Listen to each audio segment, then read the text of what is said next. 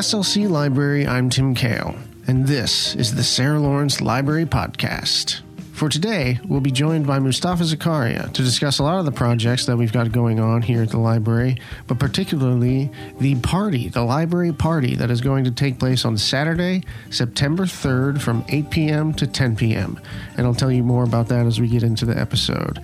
But before we begin, I encourage you to visit our website, www.sarahlawrence.com slash library. There you can check the status of your books, book a consultation with one of our research librarians, or book a study room so that you'll have some private study time. Also, follow us on social media at SLC Library on Twitter, Facebook, and Instagram for news, updates, and archival images. Another thing that's happened that I'm very excited about is you may notice that you're hearing music right now, and this music is a little different. You haven't heard it before. Well, the reason this is new music and you haven't heard it before is because it's original music from one of our very own Sarah Lawrence students uh, Owen Anderson composed and mixed this music that you're listening to right now. About a year ago, I got an idea of, oh, wouldn't it be cool if we could get original music from one of our music students to play for episodes of the podcast. And Joan Rudd, thank uh, Joan very much for helping out with this. Uh, Joan Rudd of the Marshall Field Music Building pointed me in the direction of this recital that had Owen in it. And I saw Owen, I heard him playing, and I thought, this, this is good. I'm going to reach out to him. And I reached out to him, and he was like, Yeah, sure, I'm game. Just let me get my equipment together in the middle of the summer when I'm back at SLC, and I'll be able to put something together for you. And he did. All I did was give him a description of the tone I was going for, and just based on the, the, that, he was able to construct something that I feel is perfect for the show. So thank you very much, Owen. Your work is greatly appreciated, and now it's going to be listened to by anyone who downloads this podcast. And if you enjoy this podcast, please give it a five star rating and review on Apple Podcasts. Those ratings and reviews go a long way in helping us find our audience and continue to grow and expand. We got a lovely five star review from a parent, and if, if I if you'll indulge me, I'm going to read the, the review for you here. I'm a parent of a student starting fall 22. So they're, they're starting in a, in a week. Uh, Tim is a fantastic host, has a calm and pleasant voice, and is skilled at keeping the conversation going. Thank you very much. I really appreciate that compliment. After listening to the first few episodes, I feel confident about sending my kid to SLC. You don't know what that means to me. Like to hear that, and to us at the library when we re- when I read this aloud to the other librarians, they it, it, like you know it was heart, more than heartwarming it heart melted uh, the podcast guests are intelligent extremely nice and provide clear and detailed information about the services offered at the library I am so impressed with the services and resources available at SLC. I highly recommend this podcast to any incoming student or any parent who wants to know more about the college. So, I mean, you know, they can't all be like that, but man, if you could write a review like that, that would be great. Um, it, it really gives us a boost and makes it like, oh, okay, people actually are listening. I'm not shouting into the void. um, so, yeah, I think that about. Oh, no, I got to let you know a little bit more about this party, as I promised. There will be a podcasting station slash 3D printing station in the E1 classroom. That's where I'm going to be. Uh, that's where I plan to be anyway, um, printing keychains and talking to anyone who wants to come talk to me. So that's going to be interesting. There'll be food and drink in the Learning Commons. Uh, the main floor, the first floor of the library, is going to be where the dancing is taking place. There will be a DJ. Uh, there will be dancing, and there will be room for you to dance. There'll be lighting. We're going to try and we're going all out to try and make this party as uh, comfortable and inviting and cool as possible. And on the lower level, it's going to be like a, a calmer, cooler, chill out zone with like tea lights and like just a, a, a loungy area. Um, so yeah, that's going to be the party, and once again, that is on September 3rd from 8 p.m. to 10 p.m. in the library. Just come on in, give us just out of pure curiosity. What does a library party look like? That's enough. Just come on in, check it out, and then maybe dance a little bit. Uh, okay, all right. That about does it for this intro. It's time to get started on this conversation. Thank you for lending me your ears. It's always appreciated. All right, let's get to it. Okay, so here we are again uh, at the podcasting station in your office. Great. um, we're coming off of working very hard over the course of a few months this summer. A lot of new things are happening. Um, how how has your first summer at uh, Sarah Lawrence College gone? Well, thanks for asking. Uh, really happy to be here again for another podcast. So, generally, summers are slower uh, in certain ways for libraries. We don't have the population of students. Uh, faculty activity obviously is at a downturn. But what that means is we can get to those projects that we don't normally get to during the year because we're too busy doing all the things that we normally do, you know, keeping the place running. So uh, this summer we had an opportunity to do some major weeding. We began our first weeding uh, uh, phase, which what that means is looking at your collection and removing books that are no longer needed or used or that are simply old and worn out. And so we did that first by removing uh, really, really uh, uh, shoddy looking, torn, ripped, moldy materials downstairs. And we did some significant work there. But that's really just the first level of work. The next level of work is to look at usage st- statistics to see what has not been used over the last five or 10 years. Anything that's not been used at all really is not doing anybody any good by being in the library. And so that would be the next level of weeding that we do do. What that does is it creates a very accurate and meaningful collection for usage. That's the whole point. The point is to have a, a collection that's used.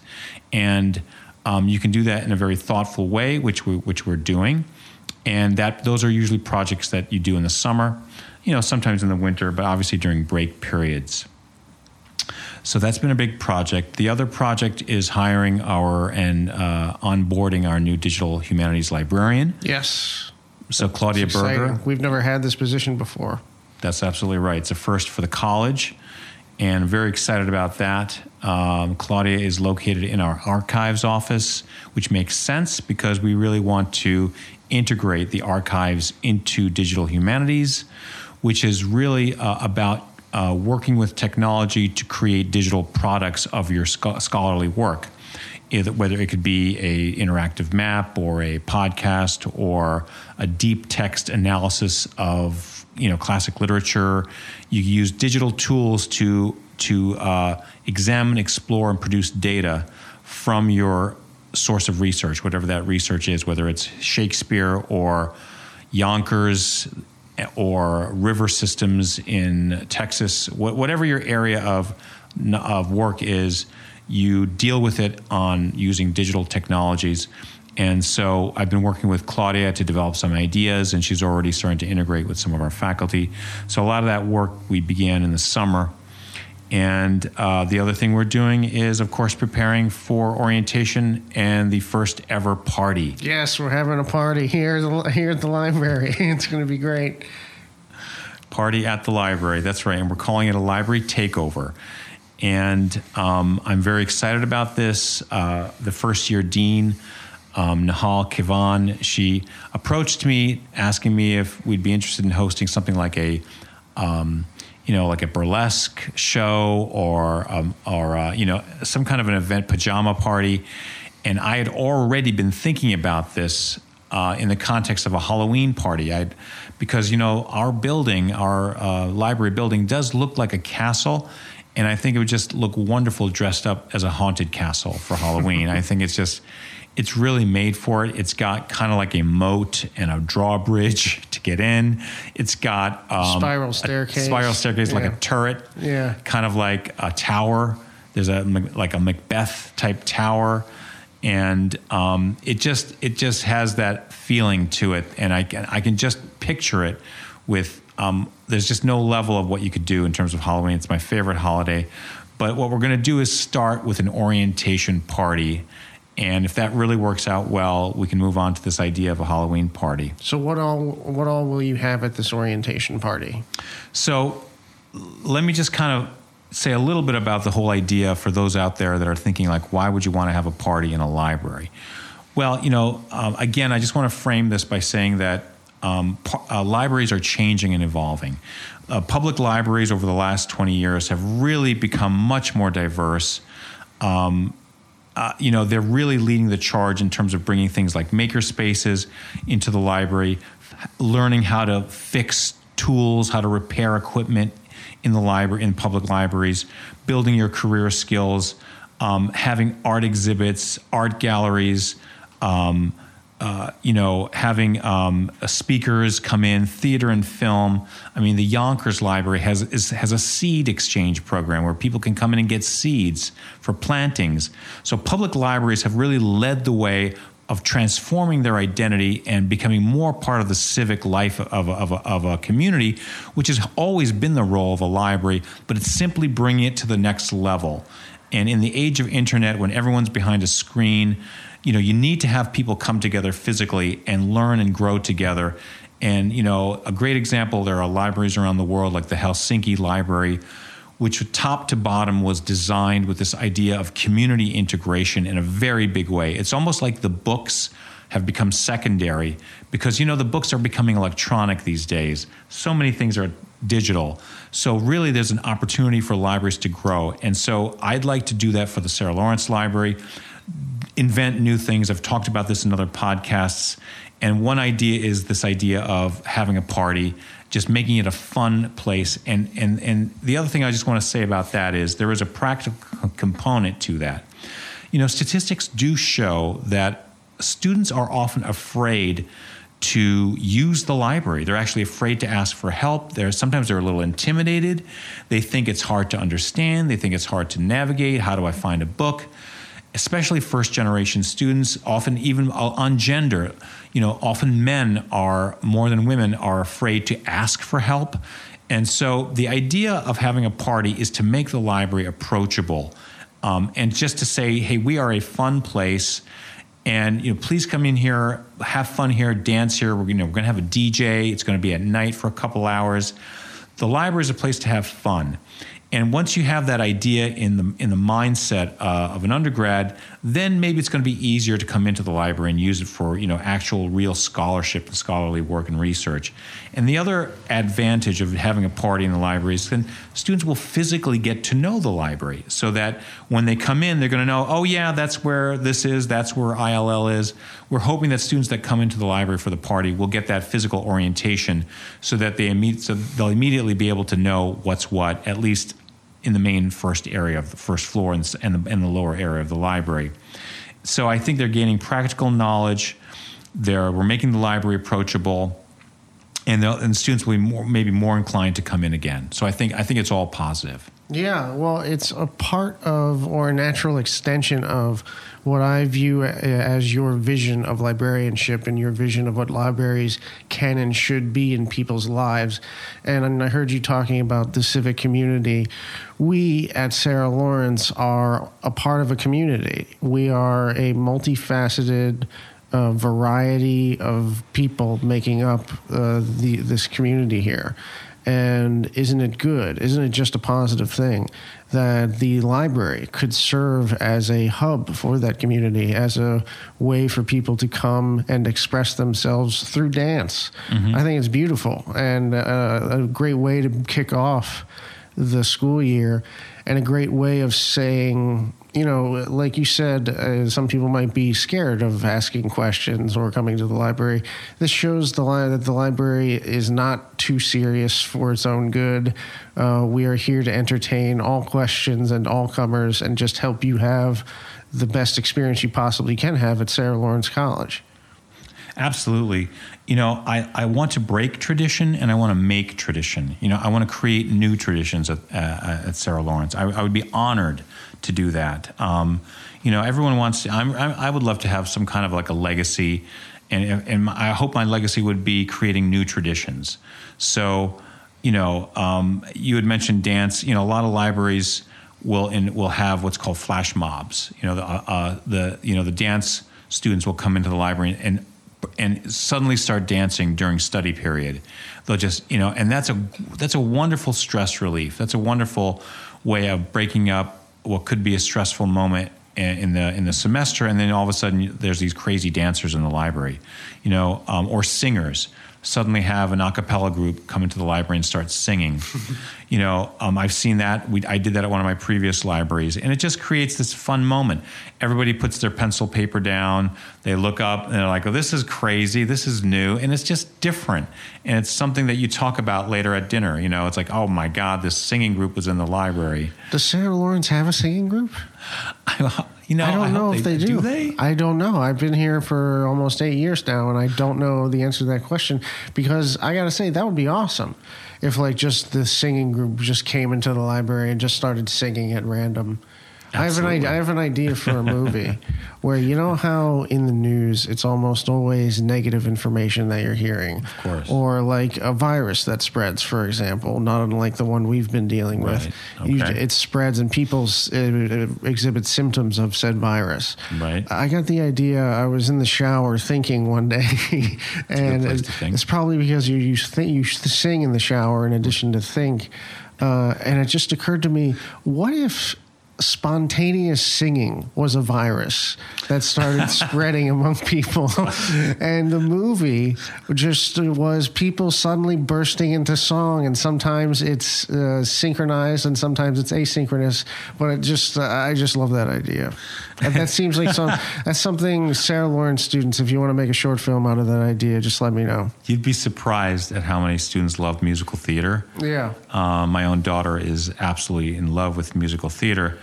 And wouldn't it be great if, when we're really depressed, we could suddenly start singing our way yeah. out of the, de- depression? or yeah. if you're suddenly excited about something, you could suddenly start singing about it. Or, uh, you know, or if you're at work, I'm thinking of that show, How to Succeed in Business Without Really Trying. You know, all of a sudden you're feeling really ambitious and you start singing that, I'm going to rise to the top of this organization song. Yep. Uh, if you could break into song, you'd it, it probably would be great for your mental health and it would just make life so much interesting. You know, people who are singers kind of just do this naturally. They'll start singing. My my daughter's a singer, and she'll just she'll start singing, and I can tell she's singing according to her mood. If she's in a certain mood, she'll start singing. That's fascinating. And if there isn't an a cappella group at Sarah Lawrence, there should be, because I know that there's a music program here. excuse me but I don't think it's voice oriented or voice. I, I, believe it's instruments, and uh, but but it's too bad. Well, there then we could get a quartet, yeah. to come set up shop and just play all day one day. Barbershop quartet, or yeah, that's what that's what we had at the library at my other institution. It was actually a barbershop quartet. Oh, okay. Came in and started singing right in the right in the main reading room of the library. It was hilarious. It was fantastic. But yeah, I mean, or or it could be you know like i said or you could just play a music from a speaker system or something or i don't know. But the idea of performance in the library is something i'm very very much have been thinking about for quite a while actually. Um, you know uh, the first uh, i think i mentioned this in a previous podcast um, the first uh, article i ever wrote peer-reviewed article i ever published was called um, uh, Snake Hill and the Practice of Bibliographic Cinema. It was a little bit of a tongue in cheek article, but what I was proposing in the article was that libraries could actually uh, be places for making films. I, I, don't mean just like you need, you know, like you need a scene in a library or you, you need a scene with books. I mean, the library itself is part of the film. And so I actually created a film called Snake Hill, which was about a librarian or like a researcher researching uh, an environmental disaster, a fictitious environmental disaster. And ever since then, I've always thought about the idea of, of performance or filming in the library and this idea of filming or recreating famous library scenes from movies in the library. Um, the one that I always talk about is uh, Wings of Desire, the film by Wim Wenders, the German filmmaker, which is one of my top most favorite films. And there's a famous scene in the Berlin State Library where uh, there's these angels uh, in the in the film, and the angels can hear people's minds. They can listen to what's going on in somebody's mind. So the library, the uh, the the angels are in the library, and they're coming over to people that are studying and reading, and they're actually they bend down and they listen to their thoughts. And the people in the library are have they just have really really depressing thoughts. they're just thinking. I mean, they're studying, but they're also thinking, how am I going to pay the rent?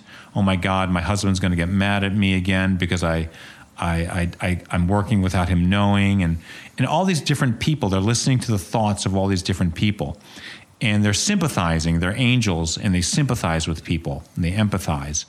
And I, I've always wanted to recreate that beautiful scene uh, in, in, in, in, a library. And, and I think the Sarah Lawrence Library would be perfect for it. It's got just the right alcoves and places, and I, I could have actors, I could have Sarah Lawrence students be in the role of the, uh, the angels. I could, they could dress up like they did in the movie. They have like these long overcoats, and it would be black and white. You would you would post production, you would post produce it so it's in black and white, and I think it would just be a beautiful moment. And then instead of having uh, um, a script, a written, a pre-written script, it would actually be the actual thoughts of students, like their actual, actual thoughts and worries, which would be obviously you'd have to pre-record that and then play it as, uh, and then and, and then uh, plug it into the uh, post-production, but it would be actual worries and concerns of students, and that's what the angels, that's what they'd be listening to. So it would, it would have like this real element to it.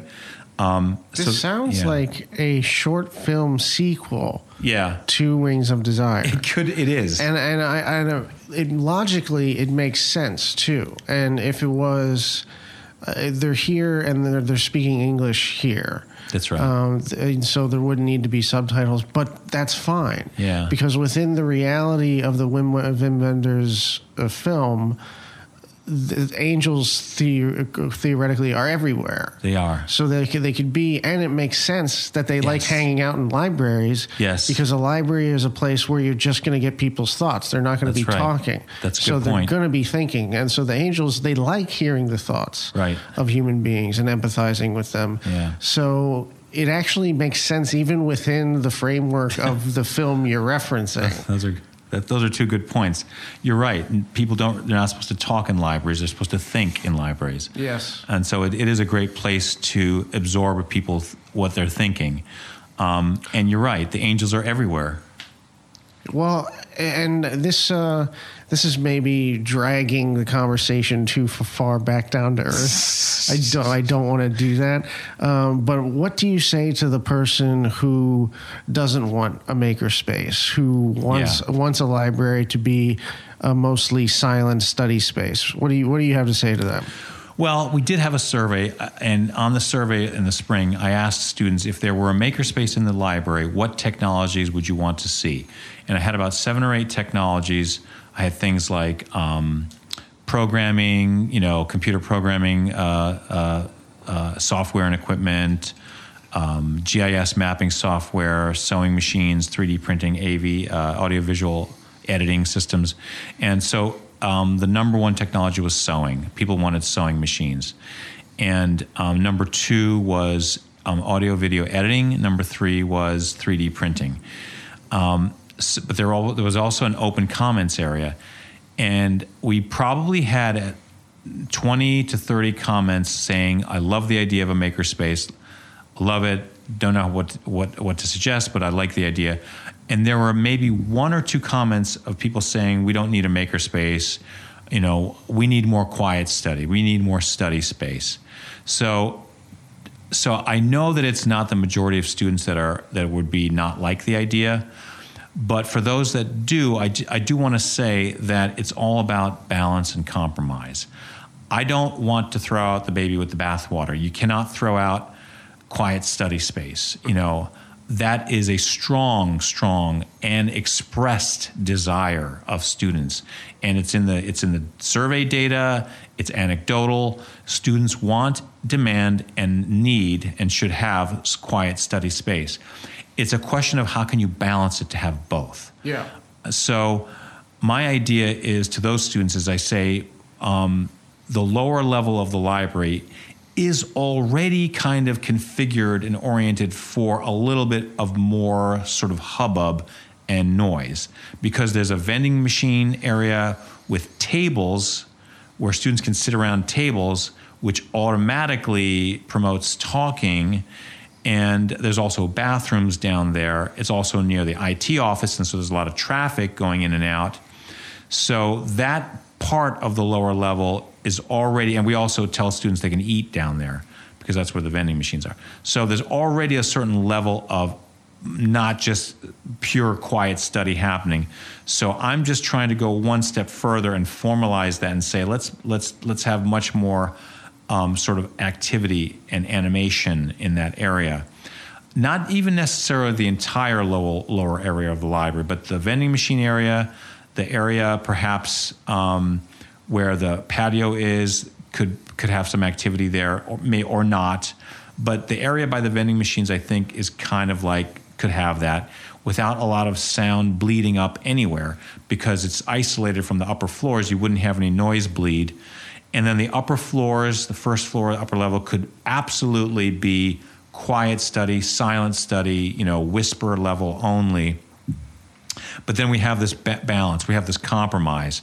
And I just don't think it's a huge loss because, I, quite frankly, I think there's already a lot of sort of um, um, sort of students talking in that area. Yeah, we've always had um, suggestions for increased quiet study space or decreased quiet study space. It's it's a desire for one or the other that is always going to need to be balanced out in yeah. any library, uh, at least like ours, where you have because our library is not just a library; it's a it's a complex building.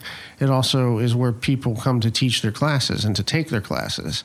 So every time a class lets out, there's going to be the ch- the post yeah. chat classroom chatter right. that's going to happen, and you have to allow for that at the at the info desk where we're checking books in and out. So there's going to be noise. Right. So, but that's what's great about the library is that it even even with all that, we still have gone out of our way as best we can to accommodate that desire for quiet study. And you can search the library and find those spaces. They're usually on the periphery yeah. of the building, um, but those spaces exist, and you'll find confidants like in, in students yeah. who want the same, and there'll be nice pockets of quietness through, throughout the library. Mm-hmm. Yeah, that's right. I forgot about the classroom. Yeah, there is. That's right. In the same area downstairs, yeah, with uh, it's very close to E the um, E E one uh, classroom, and so you're right. There's a lot of traffic going in and out there. Um, the archives are down there. I'm hoping to have more traffic of people using the archive. So it's really it, it, it really I think could be tagged for a little bit more activity, but I do think of this as kind of um, not like sort of cafeteria noise or like, you know, it's really more just conversational dialogue. It's collaborative noise. It's it's not screaming and yelling. It's not like a student union where students are playing foosball and just kind of shouting across from the other side of the room. Yeah. It's just collaborative conversation. Um, that's what we're trying to enable. And you know, ultimately, my goal, uh, if given enough time and resources, would be to transform the entire lower level of the library. As I mentioned, the weeding project that we had, um, we have most we have entirely compact shelving downstairs, and uh, some of it is not being used. Uh, we have bound journals. So those are journals that are uh, eventually they're you know they're individual, but then once they're once they're expired, they're bound together and they're put on shelves. So uh, you know, libraries are, are getting rid of their bound journals because nobody's looking at them, and a lot of it's online. So we could immediately, with stroke of pen, remove our our bound journal uh, compact shelving without any any damage to student access to to knowledge, and then that area could immediately then be this sort of like area of activity. But the other compact shelving areas could also eventually be removed uh, once we do some weeding and then bring the books upstairs whatever books are left, bring them upstairs. So then my idea is not to create this massive maker space or whatever you want to call it. Actually, we're thinking a better word might be ideation lab, which is the place where you create ideas, make ideas come to life. it would actually not be that, it would be just study areas, but collaborative study because students um, on the survey that we had, they want to learn together. They actually want to bounce ideas off each other. And you know, the model at Sarah Lawrence is very much about student with um, with Don, you know, individual study, not a lot of collaborative models of learning, but yet students are wanting to do that. There's a social element to that. There's also a genuine learning piece to it, and this has come. This came out in the survey. You know, how do I find out other students that are working on a project that has to do with psychology and dance? Or how do I find out about somebody that's working on global warming and um, Chinese theater? You know, who else is working in these areas?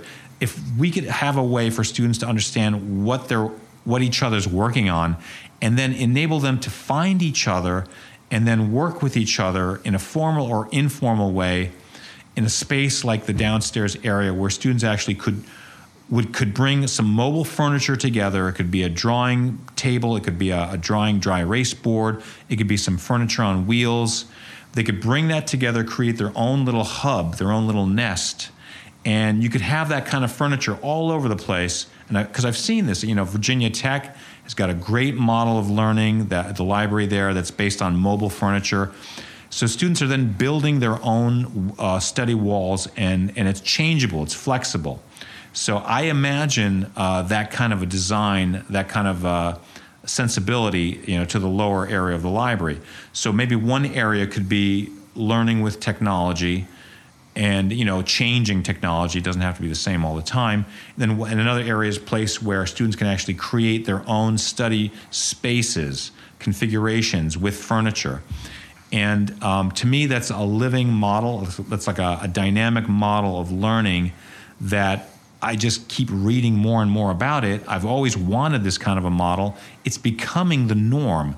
And quite honestly, we're a little bit behind the eight ball in this area. And so I truly hope that uh, whoever's listening to this would will appreciate this idea and you know help us give it some support. Yeah, well, that's great. Thank you for sharing your long-term vision uh, with us. Um, just and this is more of a short term thing. Uh, and my last question for you is what has surprised you since you started working here? Well, that's a great question. Um, I'll try to answer that in, a, in several ways. Um, when I first started working here, I was I was truly I was humbled by the um, by the kindness by the kindness of people um, whether it's in the way they write their emails, in the way they begin and end their emails, their salutations, um, or in just the general uh, confrontations, not confrontations, but encounters I have with people, have always been uh, uh, very, very nice. And I thought, is it because I'm new? Is it always going to be like? Is it like this? Is, is is is Sarah Lawrence like this? And that's it's stayed true, even though people will conflict and will argue with each other um, it's civil. And and but in general though it's stayed very very kind and generous. Uh, people take the time to to to like begin their email by saying hope things are going well for you. Hope things are going smooth. That's just not something that i recall um, at my prior institutions. I personally would always communicate like that because that's just what the, the, way I am. But then, but then seeing other people do that really warmed my heart, and that, and so that that I guess you could say that was a little bit of a surprise. I, I, I kind of thought it was because I'm new, mm-hmm. but it that's has that has remained. Um, the other thing that maybe that has surprised me is I didn't know the extent to which we all rely on each other to help with things, to pro- with projects and things and I'm experiencing this because it's this is my first September. This is my first start of school, and I'm really seeing different departments rely on each other for, for volunteers. You know, please help us out. We need greeters for for the new students. We need help here. So there's a lot of people wearing different hats and really needing to help each other. And, I, and I'm realizing that's because we're a small school. I've never worked. This is the smallest school I've ever worked at um, you know, 1,500, 1,600 students. It's pretty small. So from I mean from from my history, but that translates then in, at the departmental level too. Departments aren't very big either, and so there people do have to rely on each other. That's not a bad thing at all. Um, but it, but it was something I didn't expect, and I'm happy to help. I'm trying to volunteer and help as much as I can. So, but other than that, it's been actually a wonderful experience. I'm so happy to be here at Sarah Lawrence, and and people told me when I was coming here that oh, you're going to love it. It's great. I loved working there. I was there for four years, best four years I ever had. So I was like, really? Wow. I was like, why did you? I kind of wonder why people leave. Yeah. People have their own reasons for leaving. They need to, you know, I often think of workplaces as either incubators. Yes, I was going to ask you this. So are you? Um, uh, you, I think you're a nester, right? I'm a nester. I like to nest. You're, you're either an incubator or a nester. If you're an incubator, you stay somewhere and you incu- incubate. incubate. You like grow slowly over time, and then you flourish and you fly You away. fly away. Yeah. Well, whereas if you're a nester, you build a nest around You've you. already incubated You've, yeah, exactly. either Yeah. someplace else and you're ready to nest. So you want to create a nest. I love this analogy. So um, I don't mind if we're an incubator for, for especially for our young folks. Um, you know, we have there, there there was a bit of a turnover here. Some people call it a revolving door of librarians going in and out. You know, young librarians because you know you can't attract people if the salary's not that high. Um, that's that's a struggle for so many libraries. So these young people come in, they accept the salary, but then they get to a point, four years, five years, they've done really good things. Maybe they've published a couple articles, and then they're ready to move on to another job, more responsibility, more money. Nothing wrong with that model. In fact, I would argue that it's good for an institution to have a little bit of, of turnover because you have new ideas coming in. Exactly. So, but however, I'm trying to hope that my folks stay for like four or five years so that it's not too quick, so that we have a little bit of consistency and can develop a little bit more of a family sensibility. That we're together, we're a team, and but but in fact, I'm encouraging my staff to use me as a reference for if they want to find another job. If you've been here three or four years, you want to move on, please let me know. And you, there's nothing better than a reference from your current supervisor. Nothing better than that. And because, uh, you know, sure, it'll be hard to replace people, but sometimes you get a person that brings a whole new uh, skill, whole new skills and ideas. Yeah. So, um, you know, that I, I truly believe in that idea of either incubate or it's okay if you want to nest. Because sometimes nesting is stability for me as a supervisor and other people. It's that reliable person that's always there. You can rely on them. They have history of the organization, and that's a good thing. There are good reasons for staying with an organization. I am a nester. Um, you know, things didn't work out for me in my previous job, but I was at Mercy College for like 18 years.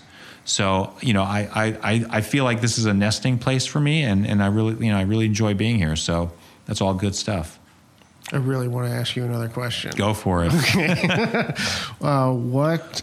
How did you manage to work at one place for 18 years? Well, we got some folks here that are coming up to 30 years, 25 years. I've been here for seven, over over seven, uh, uh, nearly eight. And what I find is I'm glad my job has changed throughout the years um, because change can be good. It can be rejuvenating. Uh, rather than going through the same mundanity, Yeah.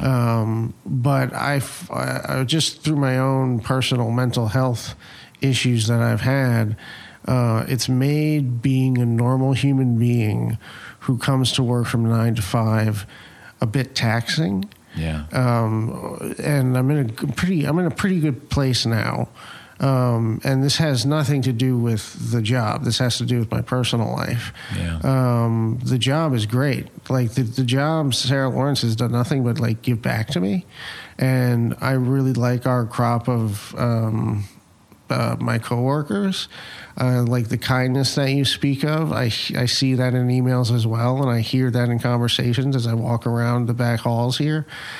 Um, but I sometimes find myself just being like, "Oh my god! Like, how am I going to go and just be a part a person for eight hours in the day? Like, how am I going to do it?" And the idea that to do it for eighteen years, I, I is uh, overwhelming to me. Yeah. Well, Um, first of all, it's best to not even think about it, Tim, because if you think about the future, you can get depressed a little bit because you'll be like, oh my God, I'm just going to keep doing this over and over again. I'm just going to have to have more meetings and I'm going to have to do the same thing all the time. And it get depressing actually to think, but it depends on the job. Like with other jobs, I might have had those thoughts. I don't have it as much here mm. because I have this, I believe that there's flexibility and agility for me to make some of my ideas come to life. And at this stage in my career, um, you know, this is my third job as a library director. I really want to make some of my ideas come to life. That would give me so much fulfillment. And it's kind of starting to happen here. And I don't mind if it happens slowly. It took me 10 years, it took us 10 years to get a makerspace at, at Mercy College. I don't mind if it takes a long time. It's just having those little wins along the way. Like we built the graffiti rooms. That's a little win. We're getting board games so students can play board games in the library. That's another little win. We have a 3D printer, another little win if we get a sewing machine, that's another activity that makes life fun that we can explore how to how to integrate it. So all those things make the day different, make the month different. What's cool about being a library director is you're always hit with different issues all the time. And that's what makes it interesting. It's never always the same. And that's what I'm trying to that's why I'm trying to throw things out to you guys. It doesn't always have to be the same. It can be a 3D printer today next year could be GIS mapping software, and we, all of a sudden we have to become experts on how um, how you know how you can use GIS mapping to understand what's underneath the ground around Yonkers or mm-hmm. something like that, mm-hmm. and then connect with certain faculty. So thinking about how things can be different can make it the future a little bit more interesting. But I got through my 18 years at Mercy. Well, for one thing, because uh, when I first started at Mercy, I had a I, I had two two kids were born. I had two kids born. And I was so focused on raising children that the time just flew by, and work is enabling you to be a parent and to yeah. raise children. And so having children instantly consumes a decade. You're done. I mean, you don't even know where it went. And you know, uh, so but but I remember I had moments at, at Mercy when I remember one day I was walking uh, into Mercy and it was snowing, and I just suddenly this metaphor hit me that every snowflake represented a second, like one second of my life at being spent at Mercy. And all of a sudden, I was being surrounded by days and seconds and minutes of my life flowing all around me, and it was it was a little depressing. Yep. I was like, I'm just, I'm just. It's kind of like I'm just being surrounded by time, and and all I can, all I'm going to do is keep going forward in this blanket of of snow of, of days ahead. Mm-hmm. And I like change, as terrifying as change can be. I kind of forced myself to leave Mercy and to seek another position. Same with going from that the other position to Sarah Lawrence. I needed people to push me. You know, my wife pushed me because but I knew that change was good. The idea of staying at one place forever, I didn't like that. I don't like that idea. But for some people it's a nest mm-hmm. and it's comforting and it gives stability, and there's nothing wrong with that. But I sometimes have this little bit of a restless nature, and I want to shake the cage a little bit. But I can shake the cage internally. I'm shaking the internal cage of the library and trying to create new things for the library. That that's a learn. That's how you learn, and learning is how we grow as we get older. I mean, we get older but the only way we get younger is by learning new things. Those new things are a way of staying young. So, having all these ideas come to life is a way of staying young and staying learning and having an interesting life.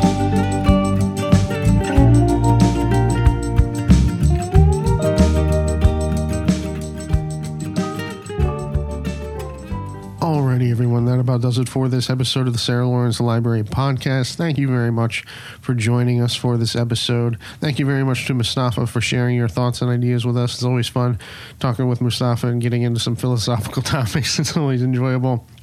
Um, but yeah, come visit us on September 3rd. That's Saturday, September 3rd, 8 p.m. to 10 p.m. The library is having a party. Come to the library party. There'll be dancing and, and there'll be food, and uh, there'll be different levels of dancing and different levels of music. So if you want to be kind of chill and relaxed, you can do so on the lower level. If you want to have fun dancing and going a little crazy, you can do so on the main level. And we really just want to, we're just, I mean, me personally, I'm just curious to see how this turns out. So I hope you're curious as well, and that you'll come visit us. Uh, that is Saturday, September 3rd, 8 p.m. to 10 p.m. So thank you very much for that. Thank you very much for listening to this episode of the podcast. Give it a five star rating and review in Apple Podcast if you are so inclined. Follow us on social media at SLC Library on Twitter, Facebook, and Instagram for news, updates, and archival images. And visit the website where you can check your library account. You can book a study room, you can book a consultation, any of the number of resources that you need to achieve your best in academic in your academic career. We are here to help make that happen. So thank you very much, students, staff, faculty, and the like who listen, parents who listen to this podcast. We really appreciate it, and we hope you spread it far and wide with all your friends. All right, that about does it for this episode. Until next time.